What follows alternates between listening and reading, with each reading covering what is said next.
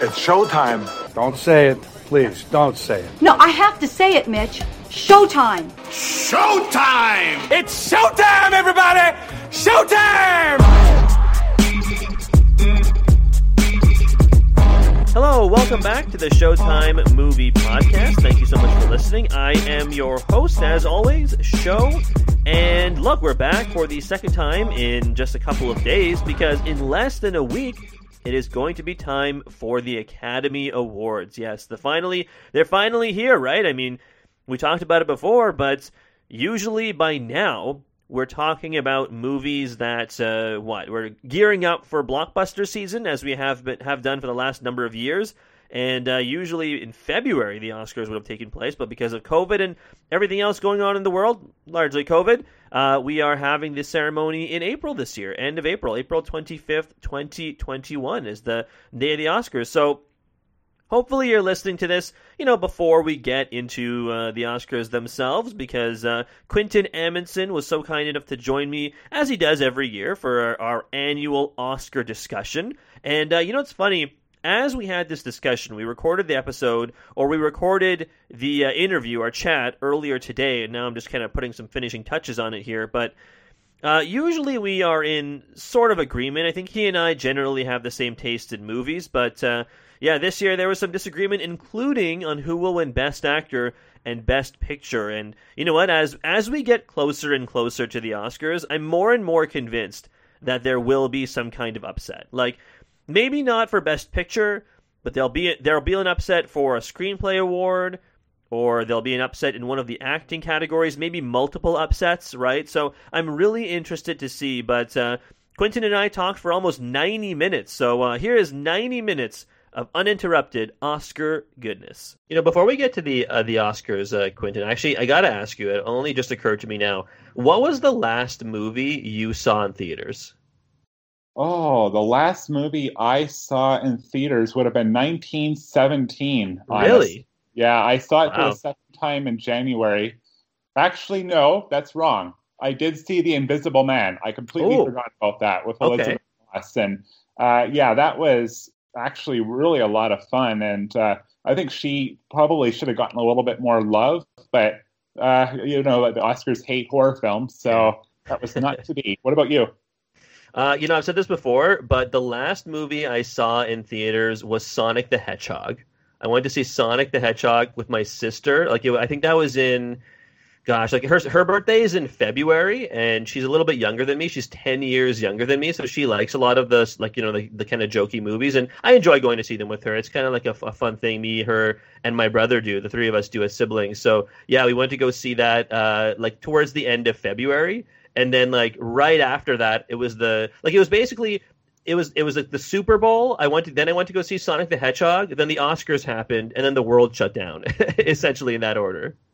And the good thing about 2020 was Parasite's win. That might have been the peak of the year. You know, something great like that happening because not a lot of good news after that ceremony all the way back in February a year ago. It's really um, 14 months almost. It's so weird that we're talking about this in April rather than March or February. Yeah, it's true. I know. I mean, as we're as we're getting going talking about the Oscars, it's crazy to think that in a regular year, and you know, you use air quotes when you say regular these days, right? But uh, at this point of the year, as we are wrapping up April and going into May, what you'd usually be talking about now is like, what is the major blockbuster movie for coming out for the summer, right? Like, I mean, it's weird because all of the blockbuster movies, or, or most of them at least from last year, got completely like just axed and delayed to this year, and some of them have even gotten delayed further, right? Like, we would have been talking about like summer blockbuster wise, we would have been talking about like Black Widow and James Bond and the Fast and the Furious franchise and all these mega popcorn movies and uh, now we're talking about the Oscars. So it's it's kind of weird. Although, look, I I uh, I'm never taking uh, your and I chats for granted with the Oscars because it's always a lot of fun. But it's just I agree with you. It is weird that it's April getting into May and uh, the Oscars still haven't happened yet. And then it's just going to be a really jam packed schedule for the Oh, rest man. of the year because all these blockbusters are flooding the market. And then, yeah, award season 22, uh, 2022 will be here before you know it. But it's going to be uh, really interesting. I mean, knock on wood that Quiet Place 2 is able to be that first uh, blockbuster film that might make an attempt, but oh, those COVID. We need a better COVID prognosis, though. So we'll see what happens. Yeah, I'm, I'm crossing my fingers for James Bond. I've always been a sucker for the for not just Daniel Craig, but for all of the James Bond movies. So I'm waiting for, for No Time to Die. So uh, yeah, we'll see on, on Quiet Place, James Bond, and all the others. But uh, like I said, Oscars they're finally here, less than a week away. So why don't we begin with uh, with some of the and again, I don't mean to like disparage the the smaller awards, but why don't we leave the the acting and the screenplays and the best picture directing that kind of stuff? We'll leave it for the end. And I want to start with you. Quentin, on um, some music actually, because we got uh, we, we got the word that the music the music performances, I guess, because the actual ceremony itself, another Zoom performance, another um, ceremony where everyone's kind of calling in from their homes in front of their laptops or cameras or what have you, and uh, news that the the, uh, the the ceremony itself will be like a movie, and who knows what that's exactly going to look like. But we are getting word that the musical performances are being recorded, as you were telling me when we were getting set up for this. So why don't we? I figure that's a good place to start, right? Best original score and best original song. And I, it's funny because I feel like original score might be might be one of the biggest locks of the evening, right? Like there are some like you, t- you talked about to me when we were texting back and forth when we were getting set to record this today that you know there are some that are, are up, up up up in the air, up for grabs, right? Like maybe best director is one that is is not really a, a, contest, right? Or maybe maybe best visual effects or or what have you. But I feel like one of the other pretty good locks for the evening so far is best original score, probably going to to Disney Pixar's Soul. Oh yeah, absolutely, and it's going to just be of course, the team led by Atticus Ross winning either way because the only challenger is the Mank score, but they anointed Soul from the very beginning, and I think Soul is maybe the most beloved Pixar film since Coco, and the music has a big part to do with that. And you know, Pixar is the best at pulling at heartstrings, and the music, especially the last half hour, was so powerful. And the, it's about a jazz musician that helps too. So I think it's easily a lock for Soul. Who would have thought that Trent Reznor and Atticus Ross would be Oscar winners. Eh? Like who, who would have thought that? And now they're going to be in the double. Like they're just becoming uh, such a big treat every year they do a movie, and I think they constantly try to uh, reinvent themselves. And I think it's really great that they were able to get involved in Pixar. I just think they're going to be kind of staples of the Oscars for a while. It'll be it'll be a, an annual race between Trent Reznor, uh, Atticus Ross, and um, like Michael Giacchino and guys guys like that, right? Like guys who work do a lot of the Disney work and and other other guys as well, right? But yeah, no, Soul seems like it's probably one of the the big locks. I I think original song probably. I, I feel like my my gut is saying uh, "Speak Now" from One Night in Miami is probably going to be the winner there. But like if if another movie or pardon me, if another song upset speak now. I almost feel like upset may not be the right word because it's just it's a it's it's a relatively competitive category. Like if Judas and the Black Messiah won for Fight for You, I wouldn't be all that shocked. Let's say. No, not at all. And I actually would not really underestimate the support that the Eurovision song has. Actually, okay. I think uh, a lot of people had a lot of fun with it, and they're actually are maybe um, trying to lean towards something that's a little bit more offbeat, and then uh, Diane Warren is nominated. I think this is her 13th or 14th nomination for the one. Um, I can't re- uh, pronounce the name actually, um, but the wrong Road Ahead. But I don't think this is going to be her Roger Deakins moment. And I really think that considering the song from One Night in Miami is so kind of baked into the actual film, and considering that the supporting actor who sung that song uh, Leslie Odom Jr. is also nominated for actor. I think that's just going to kind of push it over the edge a little bit. Also, Leslie Odom Jr. Um, I feel like uh, you know, not, I mean, this often is the case for the, the people who are nominated for best best original song. But of course, he got his start on Broadway, and people probably remember him from uh, from Hamilton as well, right? And Hamilton was on Disney Plus this summer. Yeah. We got to rediscover him. I saw it for the first time, and I just think it's amazing. And he has a lot to do with that, with his performance in the film.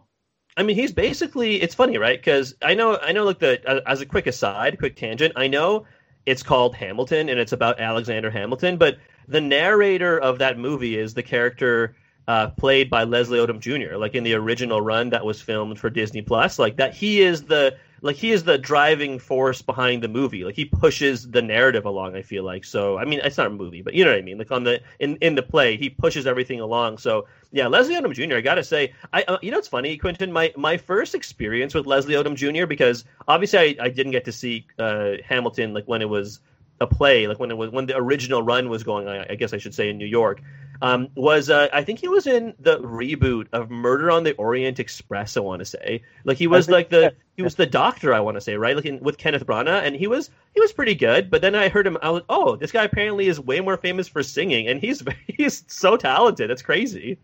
I mean, he won the Tony over Lin Manuel Miranda, so everybody thought so. Yeah, he is the the guy that really stirs things up, and of course he uh, gets that big assassination scene at the end, and that was cool. And I mean, in this film, he is the guy that really owns the screen at the end. He gets the big closing number as Sam yeah. Cooke, and he's kind of the most conflicted character out of that whole troop of uh, four famous friends that met in that hotel room that one night. He really kind of gets the meat, and he delivers.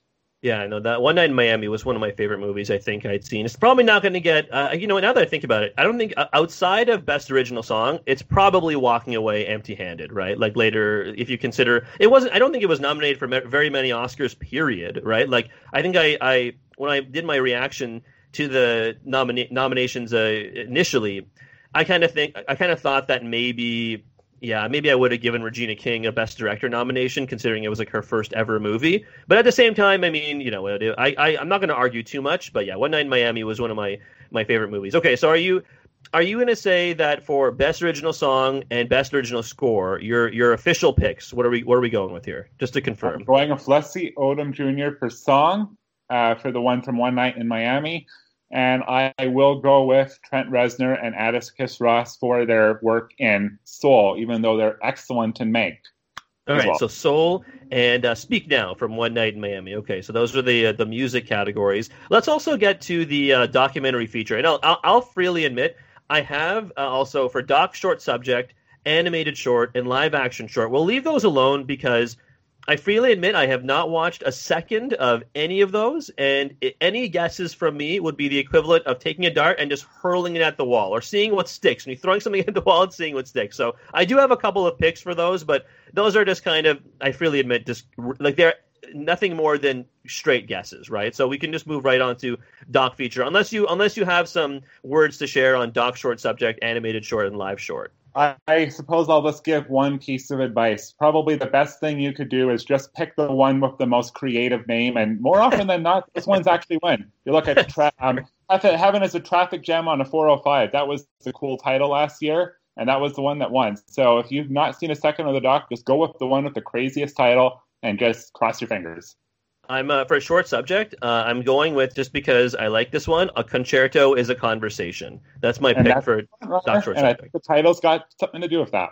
Yeah, it it sounds good. I think right or uh, any if anything happens, I love you, and I think that's more like that's a more that's the animated short I'm going to go with, and I mean that just sounds more interesting than opera or Burrow, right? Like those are two other picks, or like Yes People. Like if anything happens, I love you. That's a great. That's a great name, I think. And those are the two front runners. So that there you go. The rule that I just laid out, it's already manifesting pretty well for your That's show, and funny. hopefully you'll be three for three. All right, we'll have to see. Yeah, okay. So doc feature though, the main uh, the documentary feature. Um, my again, I, I freely admit there's another category. I haven't gotten around to watching too many of the documentaries. Um, actually, I, I, you know what? I'll be honest. I haven't watched any of these movies, but uh, I know you're a big documentary fan. So why don't you give me the skinny on this category? Well, I've watched about three out of the five. Okay. Um, I have not seen the front runner Octopus Teacher, which is um, one of those uh, nature films that uh, definitely has a lot of cool cinematography, and it's won the precursors like the the PGA award and the BAFTA. But I always feel like the Oscars try to always pick a film that has a little bit more something to say in the social conversation or the political conversation, um, and that's why you think you'll have maybe time, which is basically a bunch of archived clips of a woman uh, waiting for her husband to be acquitted after 20 years in prison, and it has some really good, timely uh, narrative considering all the news that happened with the, particularly the George Floyd riots, and um, the the great uh, moment for all of us really were able to reflect on the Black Lives Matter and what came out of that. And you also have Crip Camp, which uh, you know really looks at the battles for accessibility for people with disabilities. And I think that might win. And I just think it's because the Obamas are backing it, and we saw the power of the Obamas last year with American Factory. And I sometimes follow those gold derby chats with these insiders, and I think uh, a few of them said that one uh, Crip Camp might emerge in the end, but that's a shame because they're also saying that Collective, which is my favorite out of all of them, maybe the best thing I saw all year, they're shied away from a subject matter. They don't want to listen to an investigation into how a hospital really showed a lot of malfeasance with their cleaning materials, which could have contributed to the death, you know, more deaths from a victim of a big uh, fire that took place at a nightclub. Uh, they just were really cheating on the disinfectants and the sanitary conditions, and that led to over 30 people dying in hospital. It's a really riveting investigation done by a sports um, reporting team, but they're just not going to even watch the film, according to these insiders, and that really ticks me off, actually, because you know, sometimes they have to watch tough subjects, and it can't just all be these uh, feel good documentaries all the time. But hey, I love Crip Camp too, and I think it's going to be in, and I think the Obama is going to have something to do with that. So you're so you're going to pick uh, Crip Camp as your official pick? I I think so. I mean, I like okay. Time quite a bit, but I just don't think that there was a lot of nuance, and I think they made a big mistake not actually interviewing the family member that was in prison for uh, 20 years. It would have been very cool to hear more interviews with him, but I just felt that there was something missing there. Um, and Octopus Teacher, I haven't seen it, but I, I, I, don't know. I just have a feeling that the Oscars might try to do something a little different. So, so you're going with Crip Camp, and I see as well that uh, Collective was also nominated for uh, Best International Feature Film, right? In terms of uh, foreign films. And um, look, I think it's unfortunate, right? Because I know you like Collective a lot. It, it looks pretty unlikely that Collective is going to win an Oscar this year, even though it's been nominated for two categories, because uh, another round is in international feature film. The the five nominees being another round, Better Days, Collective, The Man Who Sold His Skin, and I'm going to butcher this last one, but Quo Vadis Aida, which I believe is I think it's Sp- Spanish, I think, but um, or Portuguese perhaps. But uh, another round, uh, directed by uh, Thomas Vinterberg, I mean, it certainly looks like uh, that is the favorite, given that I mean the guy was nominated for best director as well, and starring Mads Mikkelsen. It was a it was a very very good movie. It just that seems like another pretty heavy favorite in terms of uh, the the locks of the year. And I am definitely on board with another round winning because that film just kind of narrowly missed my top ten of the year. It's so much fun, isn't it? And like in the first half, they really are able to mine the comedy of these four guys trying to keep a certain blood alcohol level in their system and how it kind of led to a lot of great highs before it comes crashing down. It has the drama, it has the comedy, and I think Mads Mikkelsen uh, deserved the win for best alcoholic performance over Gary Oldman, who was nominated. I think Mads Mikkelsen should have gotten a little bit more love there. So I just really think that Mads Mikkelsen's an actor's actor. People like him a lot. And yeah, the director's prize uh, really signals that this film has the love. Yeah, another round was definitely one of my. If I had to like list my top ten movies that I saw, I guess I guess like if I had to if I had to break the the time period into post Oscars last year and pre Oscars this year, like in terms of like yeah, I guess March of 2020 to end of April 2021, I would I think I would legitimately put another round in the top 10 probably right but uh, it was it was it was a lot of fun and then the final you know triumphant scene at the end where he dances uh, with his students and stuff the man's a teacher and so on dancing at the end with a great song yeah it was uh, another round is is i think going to win that one pretty pretty uh, pretty much going away um, another category here I wanted to get to you with you, or maybe yeah, we can we can lump these two together and discuss them at the same time. But makeup and hairstyling and production design. Okay, so again, I think there's there are some arguments to be made, especially when it comes to makeup and hairstyling for I think any of the nominees. Certainly, like I could see Mank winning this category. I could see Emma winning this category.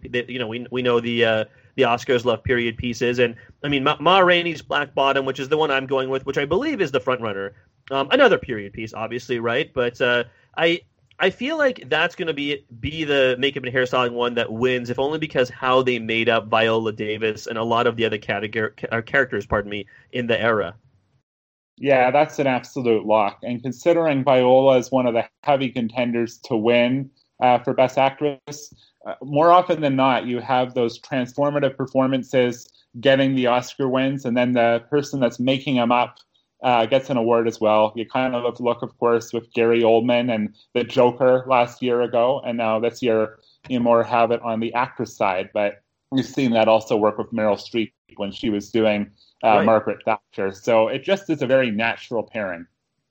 All right, in production design, uh, where are you going with this one? I feel like Mank is where I lean, but I I could all, honestly, The Father, Ma Rainey's Black Bottom, Mank, News of the World, and Tenet are the five nominees here. I could easily see uh, The Father winning this category, considering how much production design plays into the narrative of the movie. Right? Like if you watch The Father, there's no way you come away, come away from that movie and not have some kind of thought on how the set is used in order to tell the story of the movie. Like obviously it's Anthony Hopkins' story, Olivia Colman's story. They're absolutely magnificent in it and we can talk about them when we get to the acting awards. But in terms of the actual set, like the apartment morphs so many times, the flat I should say because they call it they never call it an apartment. They they're all English, so they call it flats, right? Uh, but uh, the father is is probably the one that could upset. And again, maybe it wouldn't wouldn't even be an upset if it were to win, right? I'm going with Mank, if only because it was such a faithful, seemingly recreation of uh, of the what the 1930s, I guess.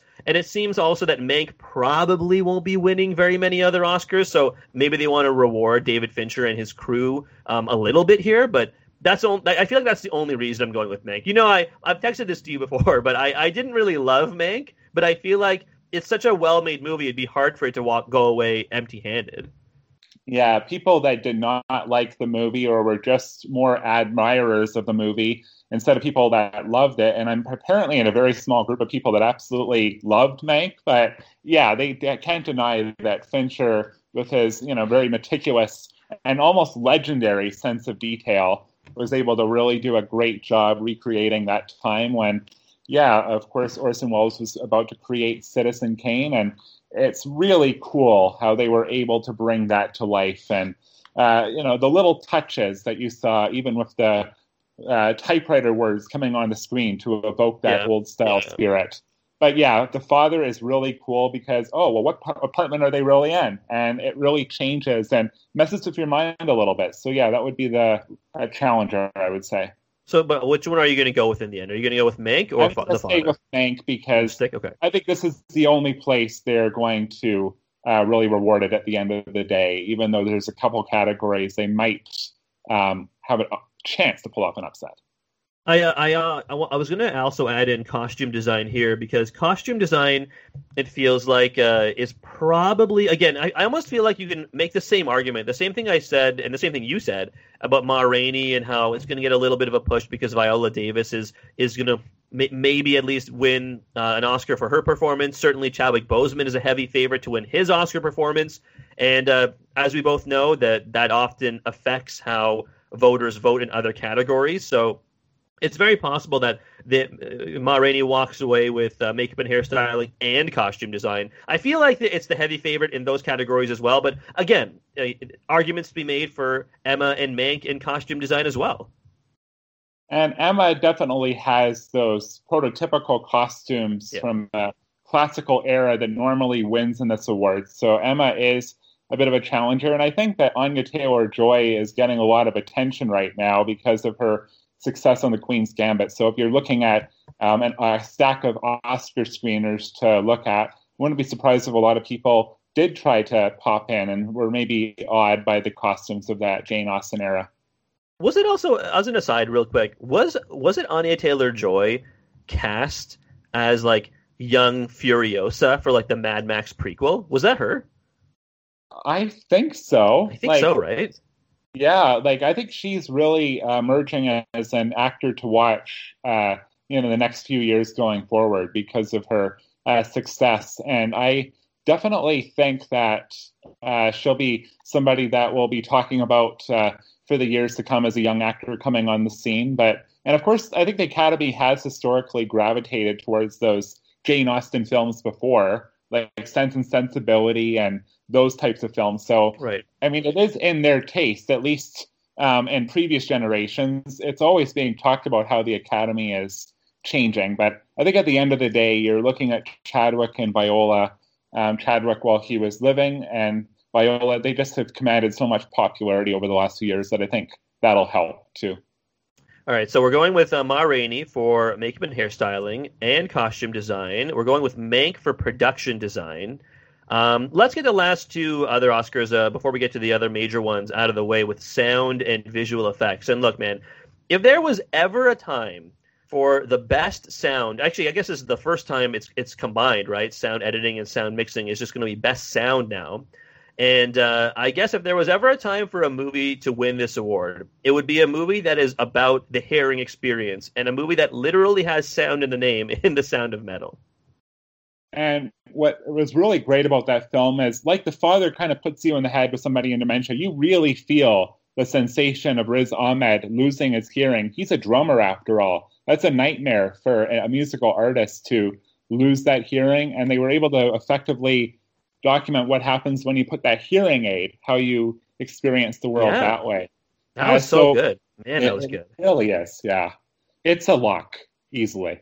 Yeah, I agree. Like, I mean, that, that I think that might be like just as a as a larger conversation about the sound of metal. I think the the way they depicted the the the sound and his his hearing loss, and then when he got the implants and stuff towards the end of the movie, I think that is one of the few movies that made me like it made me uneasy and i thought about it for a couple days and then like i think the next day um, I was doing some work because I and I've said this before on the on this podcast. I work at a radio station, so I'm wearing I'm wearing headphones a lot of the time. I'm wearing headphones right now. I wear headphones every day for work, and I have a number of different kinds of headsets. I have like a pair of Sony headsets. I have a kind of like a headset with a little microphone in front of it. I have the earbuds, and I remember I put the earbuds in my ear, Quentin, to listen to some music as I was doing some work, and I like had to think about it. I thought twice about it. I'm like, oh man, is this gonna like, am I gonna go deaf? Am, like, am I am I listening to this music too loud? Like, am I am I gonna end up like Ruben Stone from The Sound of Metal? And and I gotta say, that's the first time in a really long time where I actually stopped to think about what I was doing because of a movie I watched.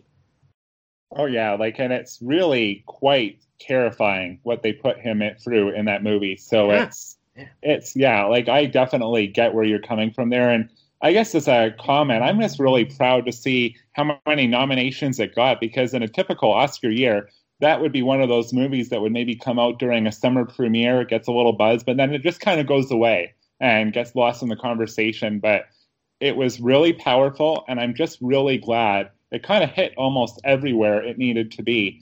And I am so thrilled that people recognized uh, the really good artistry in that film. So uh, we're going with a sound for the sound of metal, another lock, I think, mortal lock. I'm gonna, I dare I say. And uh, are we agreed on visual effects? Probably going to be Tenet for uh, for Christopher Nolan and his team of digital artists.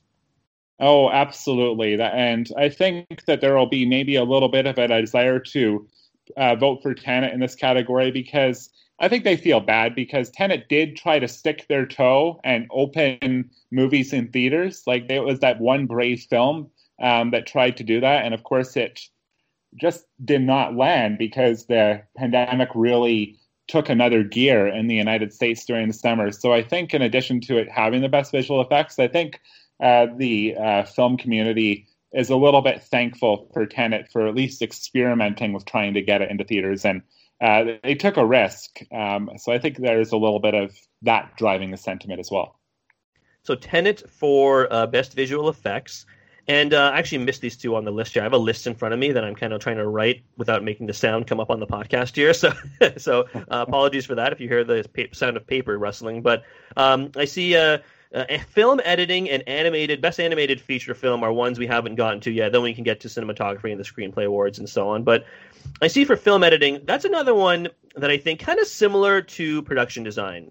I could see this one going in like if any of the the nominees in this category won, I would not be surprised, right? Like the five categories are or five nominees, pardon me, are The Father, Nomadland, Promising Young Woman, The Sound of Metal, The Trial of the Chicago 7. All nominees for best picture, all have good reasons to win, all were excellent films. Like I I think I'm going to go with I was I was texting this to you the other day I think I'm going to go with the Trial of the Chicago Seven for this one, if only because I think the way they tell the story in Trial of the Chicago Seven, in the sense that they'll like a guy will be on the stand, and then the defense is cross-examining this guy, and then they'll be able to like the guy will say, "Oh, okay, well, tell us about this conversation you had with Quentin," and then Quentin will say, and then right before he answers, it'll cut back to the actual conversation. And I don't think there's ever a point in the movie, and you can tell me if you disagree with this, man, but I honestly don't think there's a point in the movie where you would watch it and say, I'm confused about what time period we're in, or I'm confused as to what is going on. And the way they edit things together almost heightens the tension of what's going on in the actual film. And uh, I'm not saying that's not the case for the other four nominees, but I just feel like it was so much more integral to the actual telling of the story with the protests and what happened before, what happened after, what's happening in the present. That that's why I'm going to go with this for the winner. Oh, and absolutely. And uh, really, when it comes to editing, the most editing often wins in this category, and sometimes the most editing means the best editing, like it is here.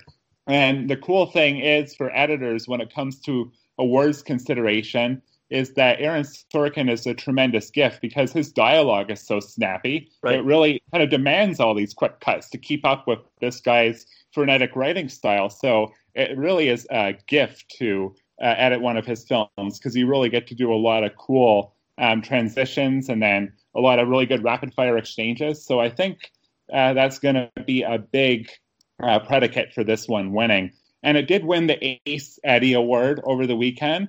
And I think that's a slightly better precursor to have than the BAFTA, which went to Sound of Metal, which I think will be the challenger because normally the sounds and the editing category kind of go hand in hand. Right. Okay. Okay. So I, I, actually didn't realize that about the film editing one, the the award it won this past weekend. So there you go. So, are, are so are you still going to lean with Trial, or are you going to go with Metal? I'm going to go with Trial because I definitely think that they want to give that uh, film at least something, even though uh, it has a really good chance of challenging for Best Picture. I just think that there is going to be a good spread the wealth mentality in the Academy the last couple years that I think editing's a perfect place to honor this film. Yeah, it's funny, right? Because it's it's it's it's so possible that Trial of the Chicago Seven, nominated for I don't even know how many awards, but like five plus at the very least, uh, walks away with it could walk away with three Oscars, it could walk away with no Oscars, right? And that's always a bummer. I having seen it relatively recently, I know this movie came out in like October, but having seen it relatively recently, I really liked it. I gotta say, it was a, it's a very watchable movie considering what it's about, and considering a lot of people who probably watch it today maybe maybe don't remember it or weren't, weren't alive, right? So, I mean, certainly you and I certainly weren't alive in 1968, right? So, I uh, I agree with you. I think it would be nice to see this movie rewarded, uh, and I, I I like the film editing category as maybe the surest way for it to get awarded. I know like it could win best original screenplay, could win best picture, but I feel like less likely in those categories than it is for film editing. Um, and last one here before we move on. Best animated feature. Uh, I I don't think we need to really talk about too much about this. We already talked about uh, Soul in the in the best original score category, and as I said before, uh, if there was a mortal lock, if you could if you could remortgage your house and take that money and bet it on the surest thing at the Academy Awards this year, I dare say even more than best director, I dare say Disney Pixar's Soul winning over any of these other challengers. I know Wolfwalkers has, has been getting a decent amount of love from some of these indie award shows, um, but ultimately it's going to be Soul.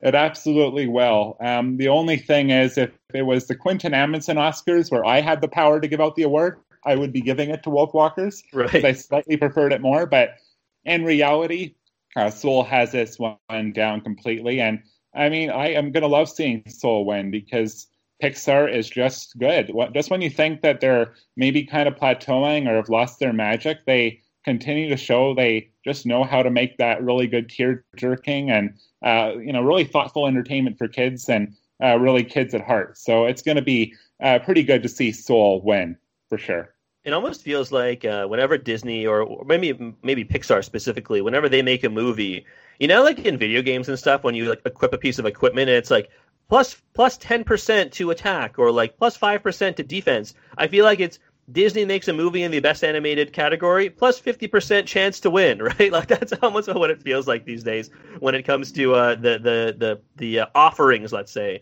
by Disney and Pixar. I know Onward is in this category, but Soul was such a it's about such an abstract concept, and they did it so well that yeah, it's a that's again Mortal Lock for best animated feature. All right, so what we basically the awards we have left to talk about are adapted screenplay, original screenplay. We got the four acting awards, cinematography, best directing, and best picture. So uh, I'll leave it up to you. Where do you want to start? You want to start with the screenplay awards? You want to start with cinematography and directing? You want to go with the acting? I'll leave it up to you. Dealer's choice. Uh, you know what? I think there's a little bit more intrigue with the screenplay um, Okay. and then acting and pictures. So maybe we should just do cinematography and directing since I think things are a little bit more solid there. So okay, I'm okay. If we're gonna go, go with those two, is it is it enough to say Nomadland, i.e., Chloe Zhao, is winning both of those Oscars? Uh, I definitely feel that, yeah, Nomadland has a very solid grasp on both, especially for director. Even the people that are maybe not going to vote for Nomadland for picture, they all credit Chloe uh, for her achievement because she uh, has a lot of humanity and she also is being compared to a Terrence Malick type with her visual eye. Really? And I just think that they cool. sometimes, like they do in the acting categories, they want to crown people and kind of be like, "Well, welcome to the club. You know, you're you're one of the elite ones now." And I mean, she's going to be uh, directing the Eternals for Marvel later this year. I just think it'll be very good for the industry, and um, you know, she is going to be the first Asian-born woman to uh, win in director uh, in a year where there is two women nominated in the directing category. That's going to be very cool to see. Um, and yeah, I just think that normally dic- uh, director and cinematography uh, kind of goes hand in hand, especially when the director is uh, somebody with an auteur vision like uh, Chloe Zhao or and Alfonso Cuarón with Roma a couple years ago. I feel like maybe there's a possibility of like a Mank upset for cinematography specifically, but yeah, I, I, I think you're probably right. I think ultimately it's going to be Chloe Zhao for both of these awards. Um, I dare I dare I say that if there was a runner up for best director, I almost feel like it would be Emerald Fennell. Right? I, I- I, I if, if if there was a like I know there's no second place necessarily, but if there was, it's probably her. Oh, for sure. Or maybe Lee Isaac Chung for Minari. Like, Yeah, I sure. think it'd either be them jockeying for second place. Uh, for cinematography, I will say that um, it was the uh, Cinematographers Guild giving Mank their award um, over the weekend to give them a little bit of life. BAFTA uh, went to um, Nomadland. And I think that BAFTA is a little bit better of a predictor because um, a couple years ago I mentioned Alfonso Cuarón. It was so very guaranteed he was going to win the Oscar for cinematography that the Cinematographers Guild gave their award to Cold War just to shake things up a little bit.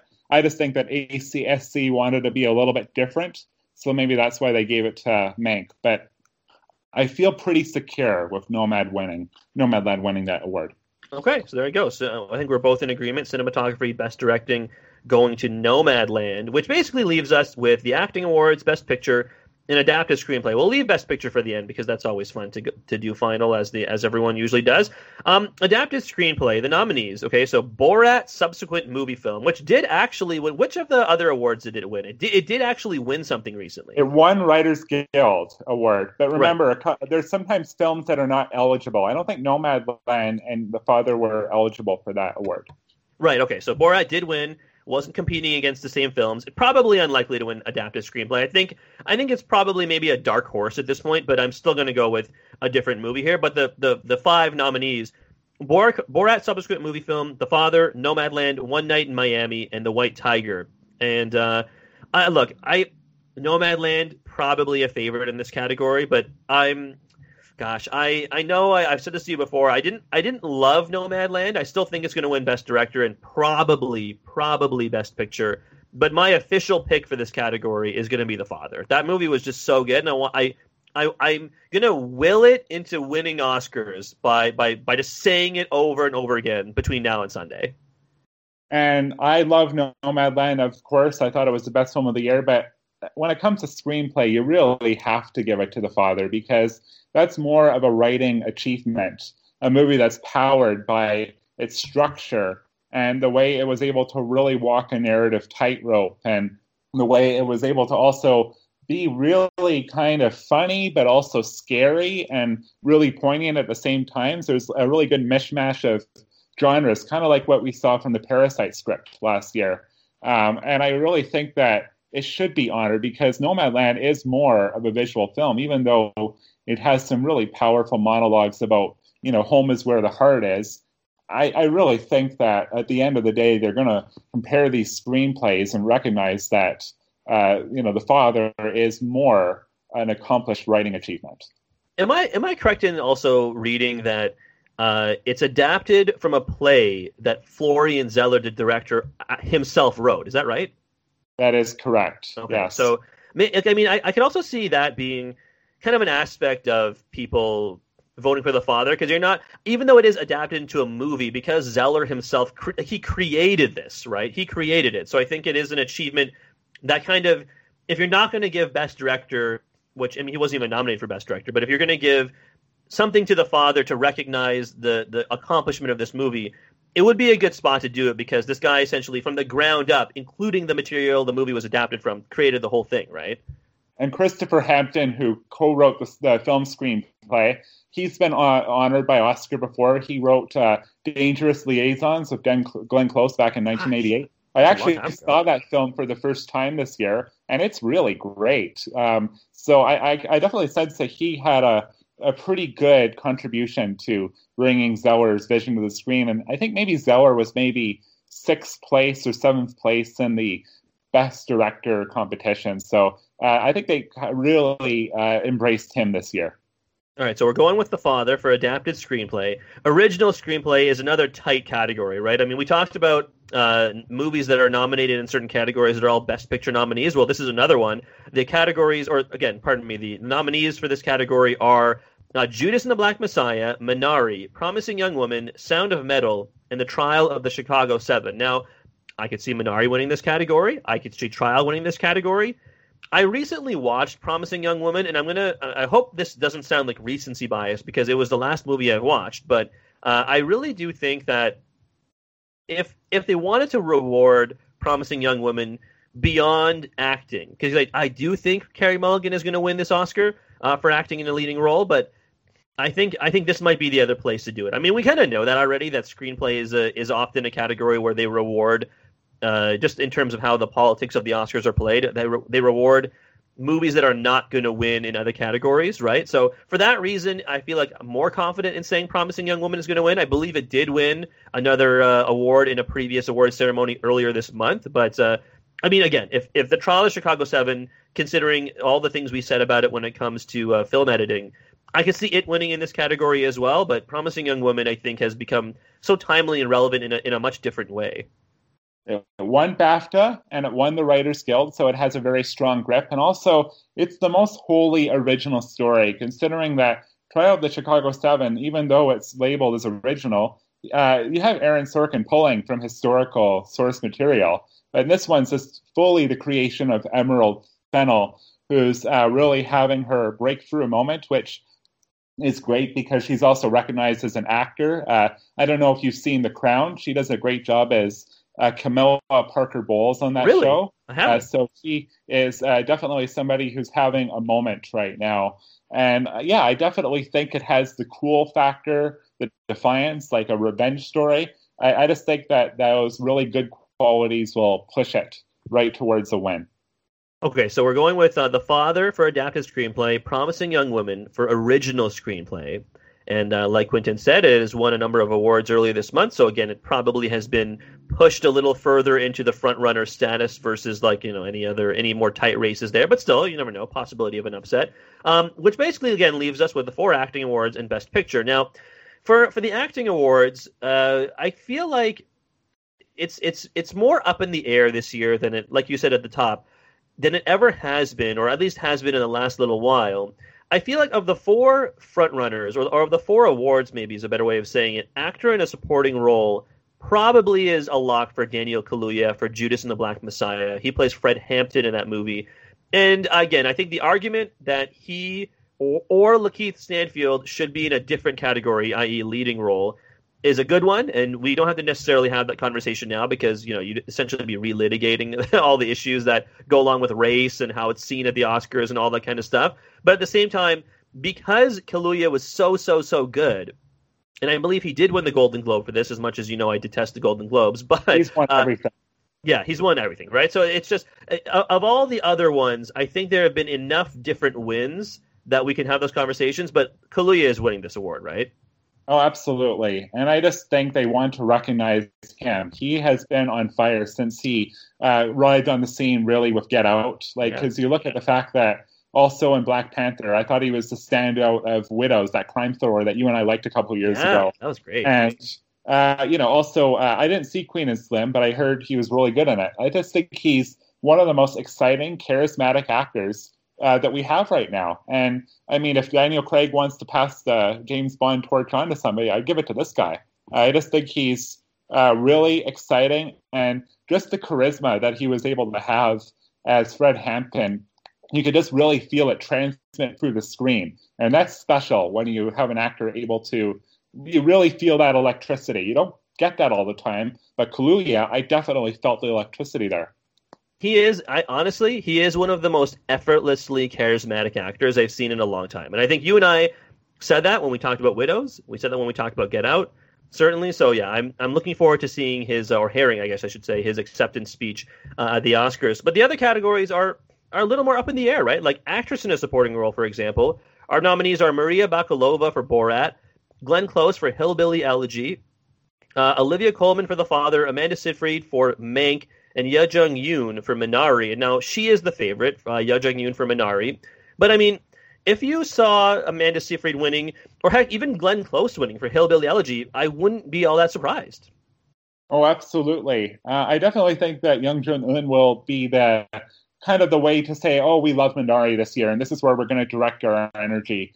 Um, yeah, I sometimes like to pull up past Oscar president Uh, uh, the Boyhood movie was a big hit a few years ago, and ultimately the film it won was uh, the award it won was for Patricia Arquette in the supporting category. It kind of directed all its love there, and I just think that she'll be kind of the the vessel or the way to honor a film that they really really like. I think it's one of the top four contenders for best picture. The one scenario that I see um, is Glenn Close because um, of course, she is entering 0 for 7. And it's very advantageous, actually, that the woman that beat her, Olivia Colman, is in this category. So maybe if people uh, kind of remember back to a couple years ago, maybe like, oh, I ended up going with Olivia and I denied Glenn her Oscar. Maybe I'll, you know, give it to her this time. Uh, I could maybe see a little bit of people doing that, but not enough to take the award away. But hey, Glenn, if you're over 8, you'll be in a club with Peter O'Toole and I don't think being an old for eight club with uh, Peter O'Toole is nothing to sneeze at. So I think she'll have to wait, even though I consider I could see maybe a pathway for her to finally end that Oscar drought. Just out of curiosity, Quentin, when you think of Glenn Close, who is what is the role you think of? Like when you just when you close your eyes and you think of a movie with Glenn Close in it, what is the what is the picture? I I know what my answer is, but I'm just curious what you think. I know your might be Fatal um, Attraction or 101 Dalmatians, but I actually recency bias. I mentioned earlier that I saw Dangerous Liaisons, right. and I thought that was her best work. I think she um, really commanded the screen there. But uh, am I guessing right that it's Fatal Attraction for you? Uh, I, I no, I'm going to go with your other one. When I close my eyes and I think of Glenn Close, I think of Cruella de Vil. I I swear to God, like I think of, uh, you know that scene in the trailer where she like look she's standing on the ground and then she looks directly up at the camera and then she's just laughing evilly like into the camera with like the shock of black and white hair. I I don't know if it's because I saw that movie when I was younger, but that image is burned into my memory for the rest of my life. Or just like like her Cruella de Vil laugh, maybe because the original 101 Dalmatians came out I don't even remember when that movie came out, but I, I want to say it came out in the 80s at some point, right? Which is before I was born. And uh, I obviously I did watch it uh, when I was younger, like in the 90s and so on. But my my like really vivid memory of Cruella de Vil is Glenn Close laughing, and then also at the end of that movie, if you remember, she like falls into a vat of I have no idea what it's like chocolate or mud or milk or something like something I, really like think it's milk. I, I think it was mud because I think a horse kicked her with a, his Right. hind leg. right. Uh, yes, I yes. that. like that's I just like her being like, oh no, oh, I'm ruined. Like I just I I just I it's so it's silly. Glenn Close is one of the best actresses maybe ever, but like my my internal image of her to my, to her dying day, to my dying day, will be uh, Cruella de Vil. And that's great. You know what? I would give a little bit of uh, love. I thought Amanda Seyfried did a lot of interesting things as Marion Davies, and a lot of people thought that she kind of stole her scenes from Gary Oldman. And Gary Oldman's one of those actors that usually steals scenes from everyone he acts with. So I think the fact that she was able to do that was very good. But this was more one of those nominations like, oh, you really leveled up as an actress. You're doing more serious Oscar fare now. I think maybe the next thing that she gets in awards consideration for might get a win for her. And I mean, I, I they do love Olivia Colman a lot. Um, so, uh, but I, I, do think that it's really going to be Minari uh, getting finally a win in this category. Yeah, agreed. It's funny to think uh, Amanda, Amanda Seyfried, as also as an aside, uh, to see her go from what I guess like Mean Girls to like Mamma Mia to this, right? Like not in that order necessarily, but just uh, you know, as her career has evolved, it's interesting to watch all these all these actresses and actors' career evolve, right? So, but I, I agree, Minari is winning this one. Uh, we already decided that Daniel Kaluuya is taking supporting role for an actor, which leads us with the two uh, leading roles. Now, uh, actress in a leading role, I texted texted to you this before, uh, Quentin, but the nominees are Viola Davis from Ma Rainey's Black Bottom. Uh, Andra Day for the United States versus Billie Holiday, Vanessa Kirby for Pieces of a Woman, Frances McDormand for Nomadland, and Carey Mulligan for Promising Young Woman. And I feel like the three frontrunners, and honestly, it could be any one of these women, and I wouldn't argue with it really too much, are Viola Davis, who won, who has won something for this category, Frances McDormand, and Carey Mulligan. My my personal pick is Carey Mulligan because I and again, I wouldn't be too upset if McDormand won or Viola Davis won because those two women turned in absolutely terrific performances. But again, ter- talking about talking about a movie that where it, it did it did largely hinge on Mulligan's performance and also how her performance it felt it, it was fierce, but it also felt like it was super understated. If if that's the, if those two things don't uh, contradict each other.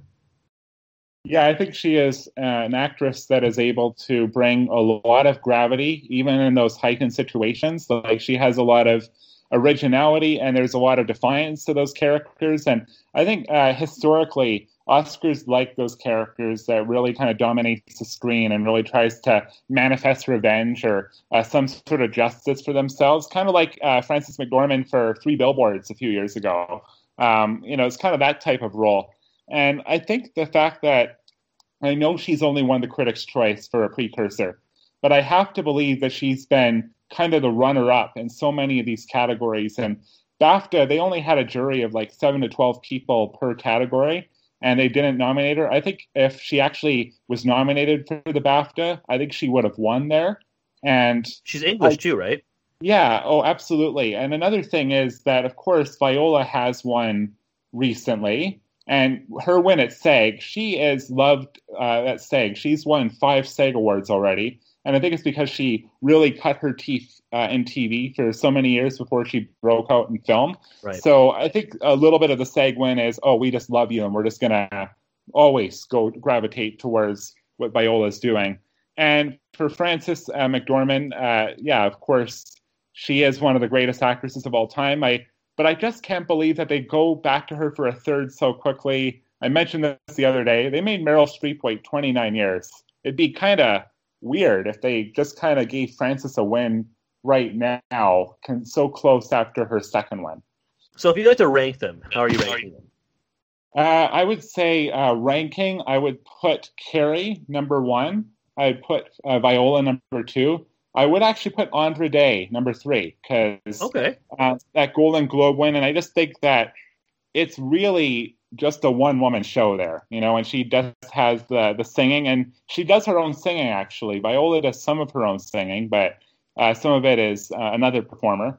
And number five, uh, sorry, Vanessa Kirby. Uh, it's not going to be five different actresses at five different award shows, but uh, she's great. She's going to be um, emerging for another award down the road. But uh, I think it's going to be Carey because Promising Young Woman, it has a lot of support throughout all the Academy branches, and uh, they give Carey the most amount of credit for it.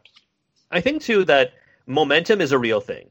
I really, I really do think that, and I think uh, it, the momentum has been building for Promising Young Woman in a lot of ways. Like certainly for Emerald Fennell and for the screenplay and so, so on. I know some people are even going so far as to pick it as a a dark horse for Best Picture. I don't think that's going to happen necessarily, but again, if if if it doesn't happen for that, I could see them like a lot of people's mentality saying, okay, well, in that case, you know what, we'll put it towards Carey Mulligan for the acting. So yeah, I'm going with uh, Carey Mulligan as well um, which leads us to the final acting award, actor in a leading role. And uh, the nominees: Riz Ahmed for Sound of Metal, Chadwick Boseman, the late Chadwick Boseman for Ma Rainey's Black Bottom, Anthony Hopkins for The Father, Gary Oldman for Mank, and Steven Yeun for Minari. And honestly, Gary Oldman, I'm sorry, it's not that he did a bad job, but I would replace him with at least a, a three other actors, one of them maybe being Delroy Lindo. And honestly, if Delroy Lindo was in this category, Quentin, I'd be voting for him in terms of uh, who should be winning an actor uh, leading in a, in a, leading role Oscar this year. But as he is not in this category, um, I think. I think a lot of people, and I don't think this is a hot take, are picking Chadwick Boseman for Ma Rainey's Black Bottom. Right? It's he's uh, it was a brilliant performance, certainly. Not going to argue with that. He would be a contender even if he were alive. But the the idea of him getting a little bit of a boost because he passed away so tragically, I think is probably going to bump him over the top. Right? I think, and again, I don't. I think I don't believe that's a hot take. But again, as I said before, I think the the way I'm going to treat this is the person who deserves. I, I, think it, like if it was up to me, up the show giving out the uh, statue, I'd hand it directly to Anthony Hopkins. I would take that. I would take that a piece of gold statue and I'd put it right into Hopkins' hands if it was up to me. And me too. Uh, and you just look at it. Oh, what role has the highest degree of difficulty? Like that, the father could have been a movie that could have easily fallen apart because it's really hard to put your uh, movie audience into the mind of a guy that's deteriorating with Alzheimer's. And Hopkins was able to really guide us through this stormy film with, I think, one of the best performances ever. And you uh, mentioned in a tweet that it's maybe the best of his career. I would say so too, more so than uh, Hannibal Lecter. And I know that's hard to say because uh, his Hannibal Lecter is one of the most iconic characters ever. But in terms of his craftsmanship, he's never been better than he has right here. And I'd agree with you. Really, um, if it was my way, it would have been a really tough call between uh, Hopkins and Delroy Lindo, who was done dirty this year, uh, for the win, I think. Uh, Chadwick is great, though, I will say, in uh, Ma Rainey's Black Bottom. He has a lot of charismatic moments, a lot of flash, and frankly, he steals the film completely away from Viola Davis. I was more interested in seeing him interact with the fellow band members and follow his story more so than I was her as Ma Rainey, even though she's really good as Ma Rainey. Uh, so the fact that he was able to really command a film and steal it away from Viola Davis of all people, that that really shows you something. Uh, but yeah, if in a world where if it was either you or me handing out the Oscar, it would be uh, here comes number two for you, uh, Mr. Anthony Hopkins. But I think it is going to be um, Chadwick, but I'm more at peace now that at least uh, Hopkins won BAFTA. Uh, that's what I was telling you uh, a few days before BAFTA. I just want him to win, just so he doesn't go away empty-handed. So now I'm more, I'm settled, and I'm satisfied with what will happen on Sunday. So you're saying that you're you're saying that Boseman is going to win? I think so. Yeah, and it's not going to be um, you know, like, oh my goodness, this was a bad, this was a really great performance of Chadwick. Maybe the, maybe the best of his career too. Um, and I would say, you know, Riz Ahmed, uh, really strong nominee, Steven Yeun. And even though I loved Mank a lot, uh, yeah, Gary Oldman could have made way for a couple of other performers. But uh, yeah, it'll be it'll be a great speech when um, his family accepts that award in uh, remembrance of him. I dare say I, I might even consider giving the award to Riz Ahmed over Chadwick Boseman. Not and again, not because I didn't like Chadwick Boseman. I absolutely did. He was like you said, he stole virtually every scene he was in in that, in that movie. He was super energetic and raw and angry, right? You know, as if like as Levee was just barely containing his rage at not just the band members but like at the world and it almost felt like because you're watching this movie knowing that he had already passed away and knowing that he'd been dealing with cancer for such a long time that it almost adds another layer to like your meta knowledge of watching this performance, right? That like maybe you could say that the rage of being in such a situation could be something he drew from. And again, you're like you're getting into guessing at someone's internal motivations, obviously, right? So it's not like you or I know him, but it just it's easy to put that on him. And I think uh, that might be another contributing factor. I'm gonna make my I'm gonna make Anthony Hopkins my official pick, though. I'm officially picking Hopkins to win. I think that's gonna be I, I, would, I think it would be an upset, even though I think a lot of people want him to win. I think it would still can be considered an upset because of the late Chadwick Boseman. But um, t- I think I've talked myself uh, in, uh, right here on the air with you, Quentin, uh, into di- into picking uh, Mr. Anthony Hopkins for the father, which again leads us to the well, final. I add one more thing. I'll go say, ahead, yeah, please, please go ahead. I think that there definitely you could tell that there's a little bit more momentum in the last few days, and there is a scenario where if the upset was to happen it'll it'll be people uh, voters before they cast their ballot they'll be like oh well i think a lot of people are going to vote for take care of chadwick and vote for him but my favorite performance of the year is anthony hopkins if you have enough people just assuming that the other members of the academy are going to take care uh, voting for chadwick that could create a surge of votes maybe kind of like what happened with Glenn Close a couple years ago. Like, oh, well, yeah, this is Glenn's time, and I think a lot of people are going to vote for her. But I loved Olivia Colman in The Favourite. I'm going to vote for her. Maybe a little bit of that could possibly go on. And if you look at the audience ratings of, you know, like on Metacritic, Rotten Tomatoes, and IMDb, The Father is perhaps the most beloved film of the eight. They have the highest audience ratings across the board. It's a more uh, beloved film by audience members than Ma Rainey's Black Bottom. So sometimes the audience and the Academy's taste can mirror each other. So maybe those are a couple of the underlying factors that could fuel uh, an upset victory.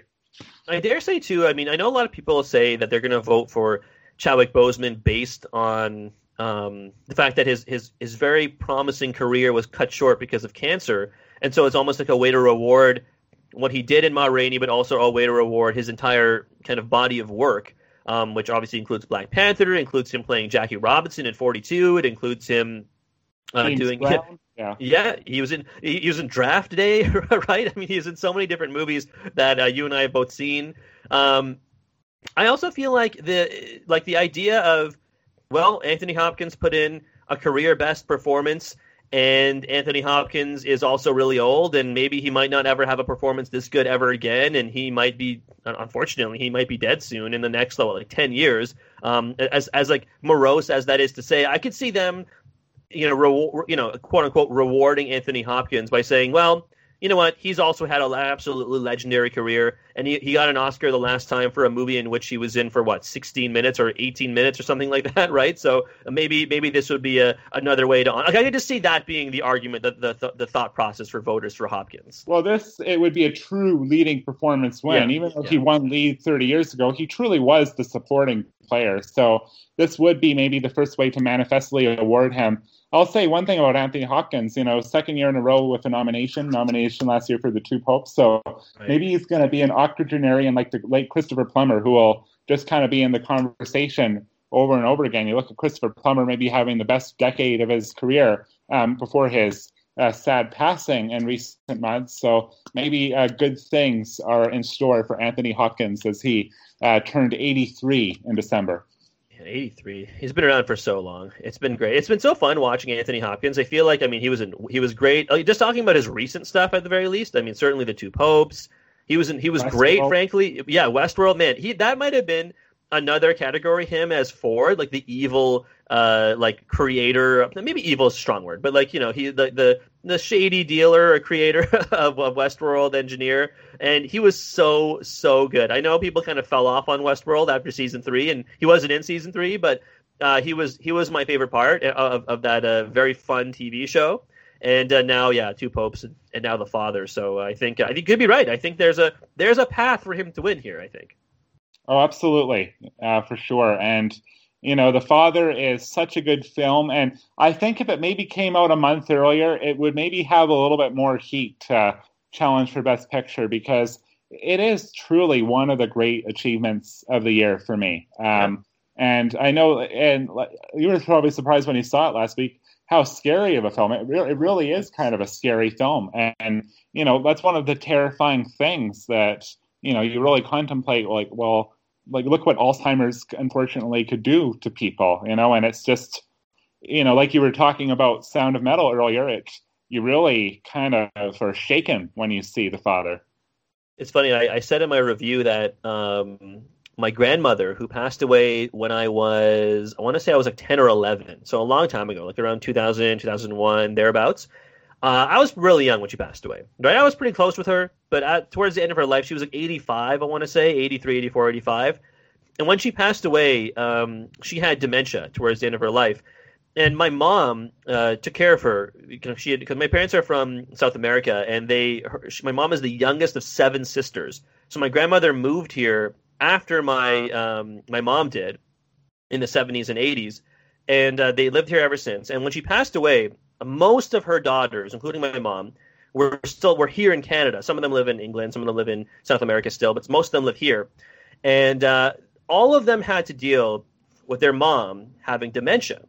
And I never really thought, like, I never really had to deal with that because I was 10 years old, right? And I never really thought about it.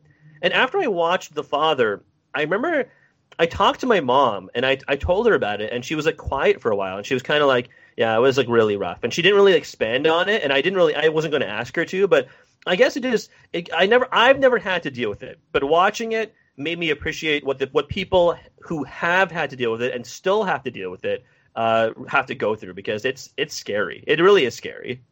Oh, it, absolutely is. I mentioned um, when you uh, reacted to the film to me in our Facebook chat that yeah, it was just been uh, about a year uh, last March that my grandmother died of Alzheimer's, and the worst thing that could happen is it really takes away that special you know personality that unique magic that each person has. Like my grandmother before alzheimer's was you know just such a social butterfly. That was the term that was used for her. She was always out in the community kind of square dancing and you know it's really tough when you know those really special parts of your personality are overtaken by this tough disease and you kind of saw that coincidentally with a, a tapping uh, scene, a dance, a tap dancing scene, and the father, right, which right. was like, oh, yeah, this guy when he was had his faculties, he had that special spark to him, and you know that's a, that's another unfortunate thing that comes to the disease. It really takes that special spark of a person out of them, and it's really powerful. Yeah, I think I, that is well spoken, man. I think um, I would. It's for all those reasons. I think I would love to see Anthony Hopkins win. And again, I don't. I don't think by saying that it means I didn't like Chadwick Boseman, right? I think it's just that he it, sometimes there are two great performances, and you're not wrong in picking either of them. And I'm, I'm just going with Hopkins in this particular case. Uh, but yeah, I wouldn't I wouldn't be surprised or really all that upset if Chadwick won, just like you were saying earlier. Um, which again though leads us to Best Picture, uh, and of course the nominees for this one are The Father, as we've talked about at length, uh, Judas and the Black Messiah, Mank, Minari, Nomadland, Promising Young Woman, Sound of Metal, and The Trial of the Chicago Seven. And as as I've said to you, Quentin, if I had to rank these movies, I'm putting Nomadland second last, just behind Mank. I know you loved, I know you loved Nomadland, so I'll let you, I'll let you tell me why Nomadland is going to win Best Picture this year. Well, it's really crazy show. The, the, last three years that we've done it, we're normally in like almost complete alignment. Um, but my number one and two of the year were Nomadland and Mank. The two films you love the least, I love the most in this category. Um, for Nomadland, I just think that it's such a powerful film that we um, really need it in the world today because it's somebody trying to really rediscover their soul in a world that has really become very soulless. And it's a film that has tremendous empathy uh, for the really good subsect of culture that it's exploring. And Roger Ebert, you know, the famous critic, said that films are a machine of empathy and humanity. And I think this film taps into those special magic qualities of film better than a lot than I've seen lately. And it just made me feel spiritually good on the inside. There was a warmness there that I really felt. And um, I was mentioning kind of briefly the other day that uh, I saw those comments from Charles Barkley um, that went viral saying that there's so many forces in the world that's very determined to kind of keep us divided at each at each other's throats a little bit. And I think this movie shows a tonic of how we get away from that.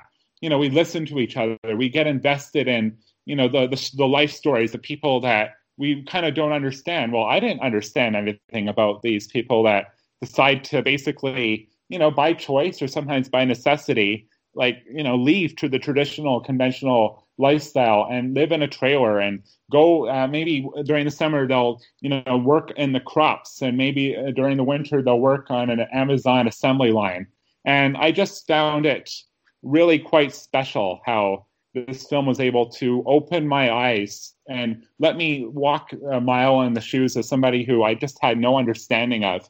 And I just, I don't know, I just, I just had a very powerful experience. But I know this film has left a lot of people cold. There's been some people that are like, well, there's no plot to Nomadland. It's basically Frances McDormand in a trailer doing a lot of stuff, and there's no driving and traditional crowd pleasing elements. So I can understand why some people would maybe be knocked bored with Nomadland, but I just had a very powerful experience. Plus, it's won so many of the precursors. It's it has won precursors at such a dominant rate.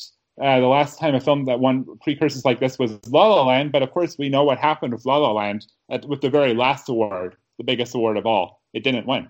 Well, you know, it's funny too. I feel like uh, even I guess it was last year. 1917 was winning like all of the precursors left and right, and then Parasite won in the end, anyways, right? So I feel like it's I, I think it's the, still the most likely to win, but I don't know that it's as big a lock as some of the other awards we've talked about tonight. You know what I mean? So I think that's the only re- that's the only question mark I got is that is is it's is the path for some of these other movies maybe gonna maybe maybe there's a bit of a vote split that leads to trial winning or maybe even Minari winning. I think that's probably Nomadland, Trial of Chicago Seven, and Minari are probably the top three in some way. Maybe with the Promising Young Woman number four. It could be three or four. I, I, yeah. I think that strong, that film's pretty powerful. But uh, that you you touched on a good point there, show. Normally, uh, you have a situation, and just to kind of sidetrack for a moment, the one thing that Nomad uh, unfortunately has going for it is that there is this BAFTA curse that exists. The last time that BAFTA Best Picture went on to win the Academy Award Best Picture was 2013. Oh. So it's very interesting how all of a sudden BAFTA's kind of been a kiss of death. So we'll have to see if Nomadland could overcome that. Uh, I mean, Parasite won the SAG Ensemble last year, and the movie that won the SAG Ensemble this year was, um, of course, Trial of the Chicago Seven, yeah. which has a big host of likable actors. And one thing that hurts Nomadland is you have Frances McDormand, and then you know a little bit of David David Strathairn sprinkled in there from time to time, but it's largely um, a bunch of unknown actual Nomadlands who have uh, no acting experience, and that's kind of Chloe Zhao's sensibility. She does that with a lot of her films, but maybe the acting branch, the biggest branch of the Academy, will maybe be a little bit more cold to that and pick the film that actually has uh, a lot of actors that they really, really like uh, to steal a little bit of a line from that Sally Field Oscar speech from years ago. yeah, I could I could see that's a good point actually. I could very much see actors being like, well, do I want to vote for half of David Strathairn and and uh, Frances McDormand, or do I want to vote for like ten actors all in one go in the trial of the Chicago Seven, like Sacha Baron Cohen, Mark Rylance, Frank Langella, Yahya Abdul Mateen II, um, Eddie Redmayne, like uh, the John Carroll Lynch, right? the list goes on and on and on. great cameo there too. Yeah. Who does? Sorry. Michael Keaton makes a hell of yes. Oh my God. Honestly, yeah. when when they kept talking about uh, the former Attorney General in the movie, and then it was like they were like building up to some reveal. I'm like, man, they're really keeping this Ramsey Clark guy under lock and key. And then it, like the camera like moves over to show you him like around the corner as you as you the audience member enter the room, and it's Michael Keaton. And I, and I think I out loud was like, oh, let's go, Michael Keaton. So yeah, it's it's true. I think uh, acting power wise, is probably no movie on this list that beats Trial of the Chicago Seven, right? So I could see that being a big point in its favor. I gotta say, Nomadland is this is why I didn't like it. I Nomadland is the best documentary I have seen in ages. I, I, I, don't really. It's like barely a narrative movie. You know what I mean? Like you said, people come kind of criticize it because it has no plot. That's my biggest problem with it. It's just like it almost felt like it was Frances McDormand traveling from site to site, interviewing a bunch of people about their lives, right? And it, all I could think of when I, when I finished watching it was these people are real nomads who do this for real and and tell and share their incredibly difficult lives, their very personal stories with Frances McDormand, who like leaves afterwards and goes back to her like incredibly famous life as like a, one of the most famous actresses of all time and is a millionaire. It just like struck me as kind of weird. And then also I think I, have not read the book Nomadland is based on because Chloe Zhao did, I believe, write the script for this movie, but it's like you said, it's it's based on a book. And as I recall from so another criticism of this movie, and that, that kind of cropped up relatively recently, um, is that you mentioned the Amazon scene. It, it, kind of felt in the movie, and again, it, I don't think she necessarily made a statement that Amazon is good necessarily, but because it, she goes to an Amazon plant and just kind of works there and then leaves. Whereas the book, from what I've read, has some pretty heavy criticisms of Amazon that weren't included in this movie, and I and I wonder if that might not hurt it a little bit. Yeah, you wonder if it does, but the one thing is, I kind of don't like it is when people try to criticize a movie for not being what they wanted to be. Like, oh, well, some people may have may have something against Amazon, and maybe, like you said, it is based on the book. But sometimes there are people like, oh, well, there should be more of a polemic against Amazon. But what really, at the heart of it, this movie is a spiritual experience of a woman. I think the core line of the story is actually said um, very early on when a, one of her students comes to her uh, and says, oh, so you're um, homeless now, huh? Right. And then she corrected her quickly, saying, I'm houseless. I mean, I'm, yeah, because really, she feels at home wherever she goes. Home is where the heart is. Um, and that's really what it is. And I think people are trying to maybe make this movie into something it's not. Hell, if they want to watch a film that's critical of the gig economy and companies like Amazon, watch Sorry We Missed You from Ken Loach, uh, British film in 2020. Like that film does a great job criticizing that. Like don't try to put that into Nomadland when that's not trying to be that film, you know?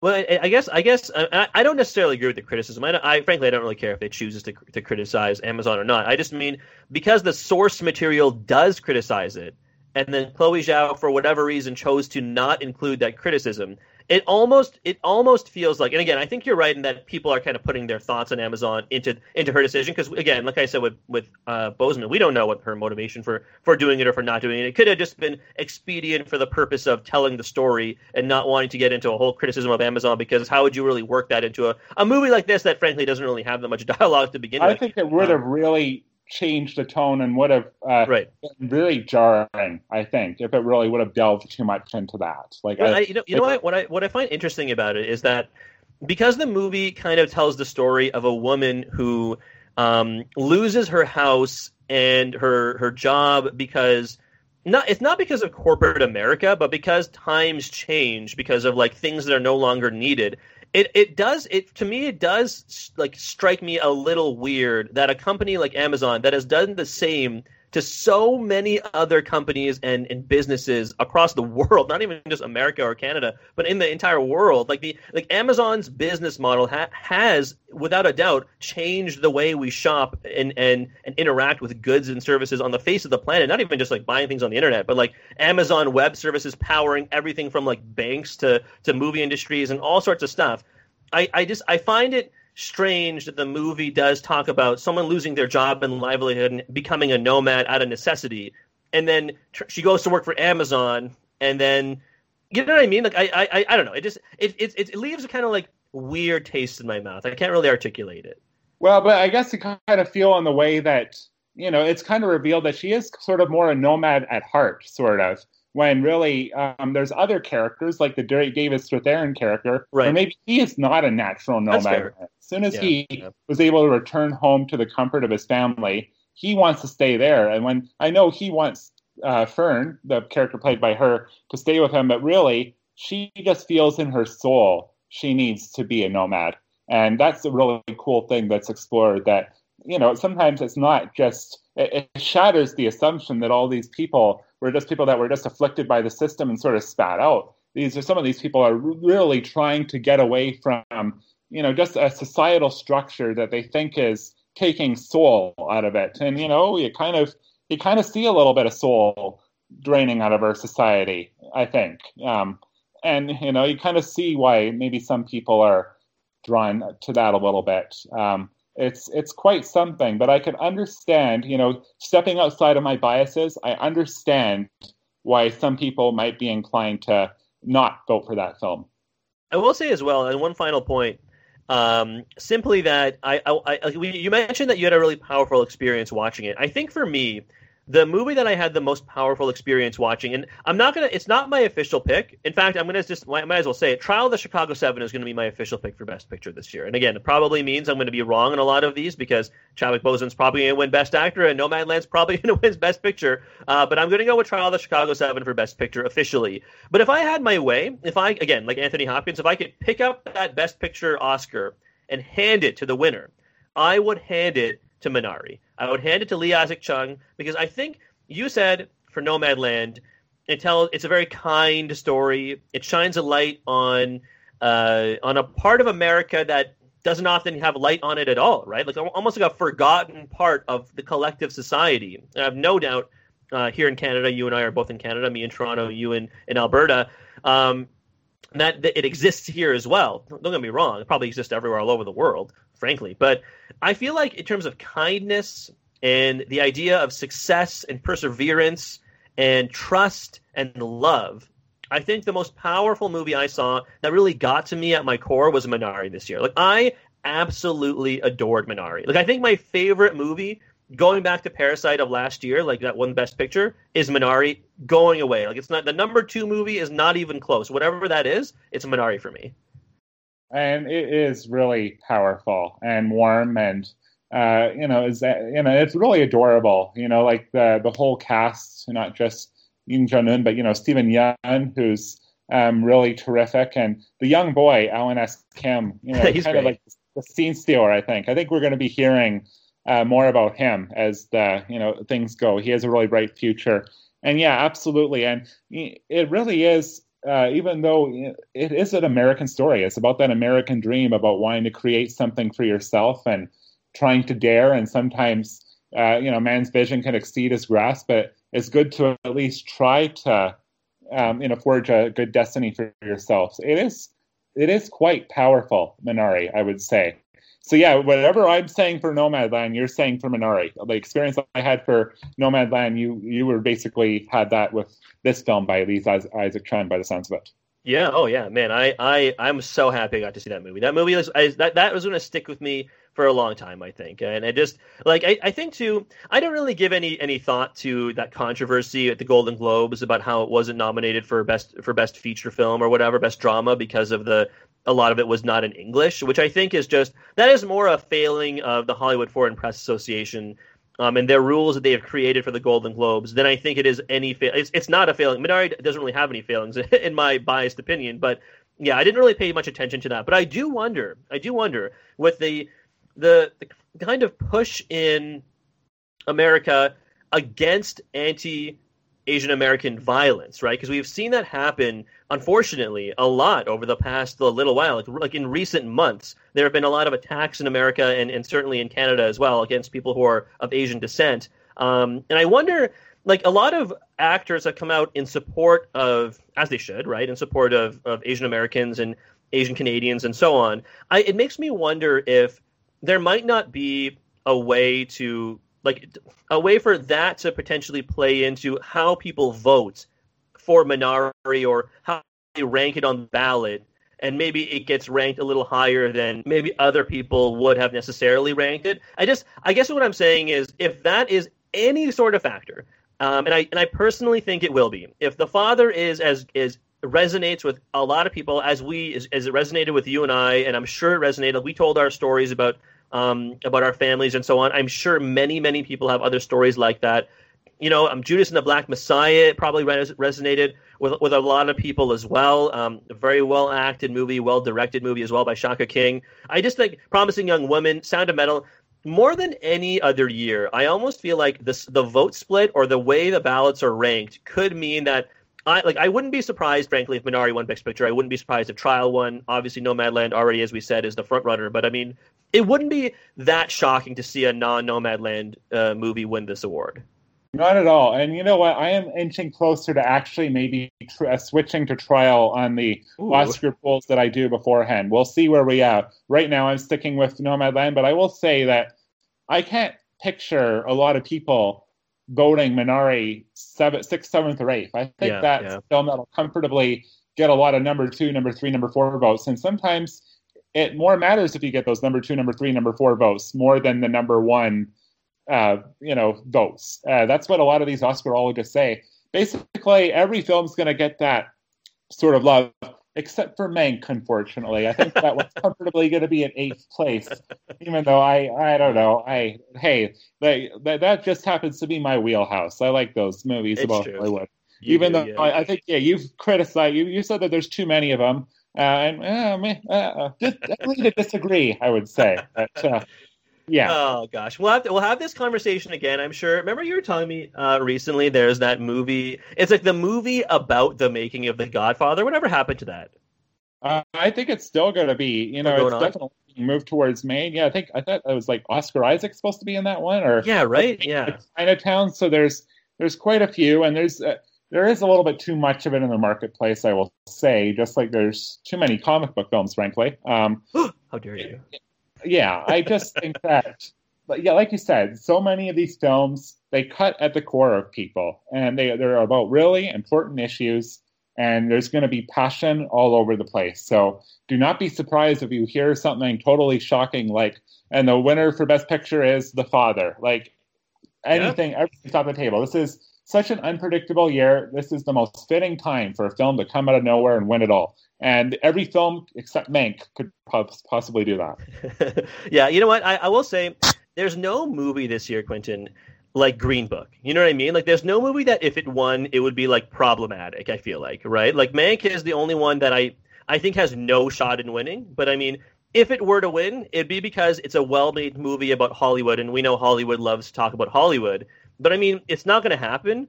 But any of these movies winning wouldn't like there's no problematic issue with them you know what i mean like they all have some kind of relevant issue in today or there's a there's a like a good reason you can you can see why it would win for basically seven of these eight movies and i think that's uh that's a good problem to have frankly as far as i'm concerned and almost kind of a miracle considering that I thought it was going to be a dearth of films. Like, oh, there may be two or three really great films this year, but you know, unconventional marketing. They had to do VOD and yeah obviously a little bit of virtual cinemas. I know you and I saw some of these films with the virtual TIFF Film Festival, which is quite something. Uh, but they found a way, you know, and uh, maybe it'll be a little bit more pure, um, you know, in terms of the good selections because there wasn't those those Hollywood parties where awards are bought sometimes, where you know you're kissing the babies and you're That's shaking the hands, and Yeah. there wasn't oh Oprah hosts a party for this person, and this person is going to hold a, a cocktail party to honor this.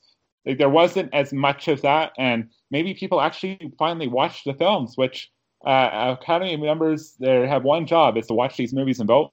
And a lot of them kind of fail at those jobs, unfortunately. so maybe they actually did their job this year, uh, which is refreshing. Somebody actually doing their job.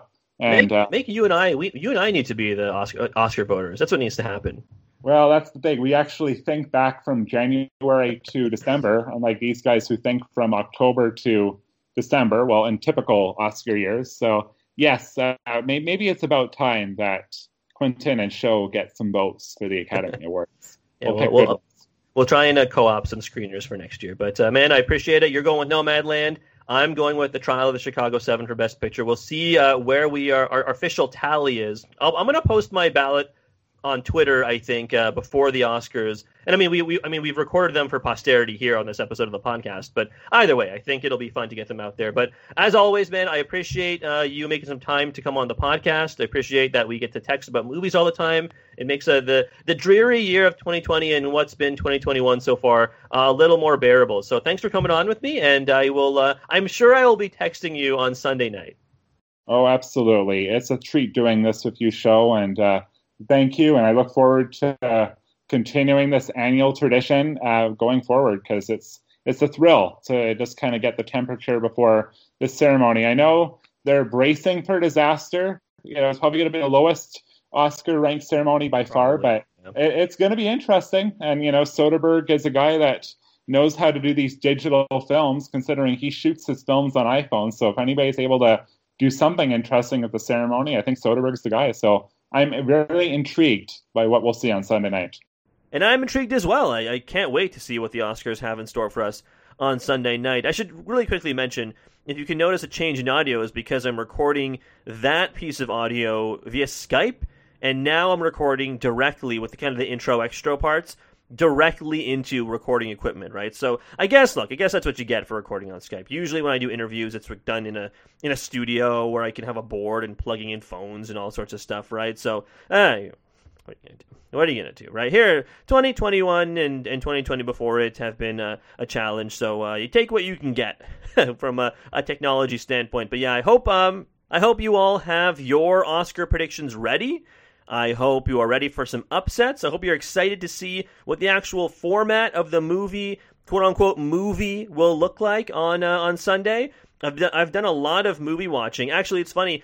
In between me recording the interview with Quentin and sitting down to edit it and wrapping it up right now, I actually did watch Nobody, that Bob Odenkirk action movie. So uh, then after the Oscars, we'll pump out an episode with Nobody, and I think the new Mortal Kombat movie. If you've seen that, you know the new one with Joe Taslim and a whole bunch of other people as well.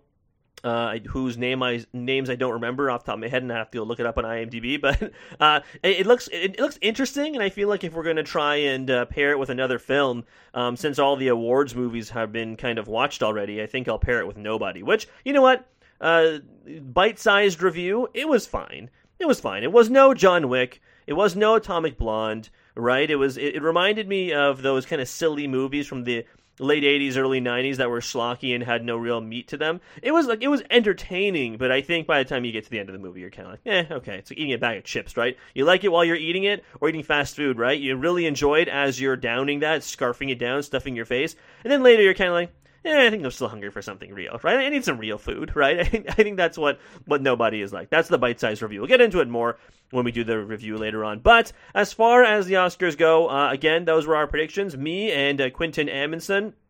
I'm sure uh, if you guys want to share your ballots, share your picks, your favorite picks, your best bets, perhaps, you are always welcome to share them with me at SNS Alley with two L's or uh, show S H O time movies on Twitter. But uh, that's it from me. Enjoy the Academy Awards on Sunday. I know I will. And until next time, have a great night.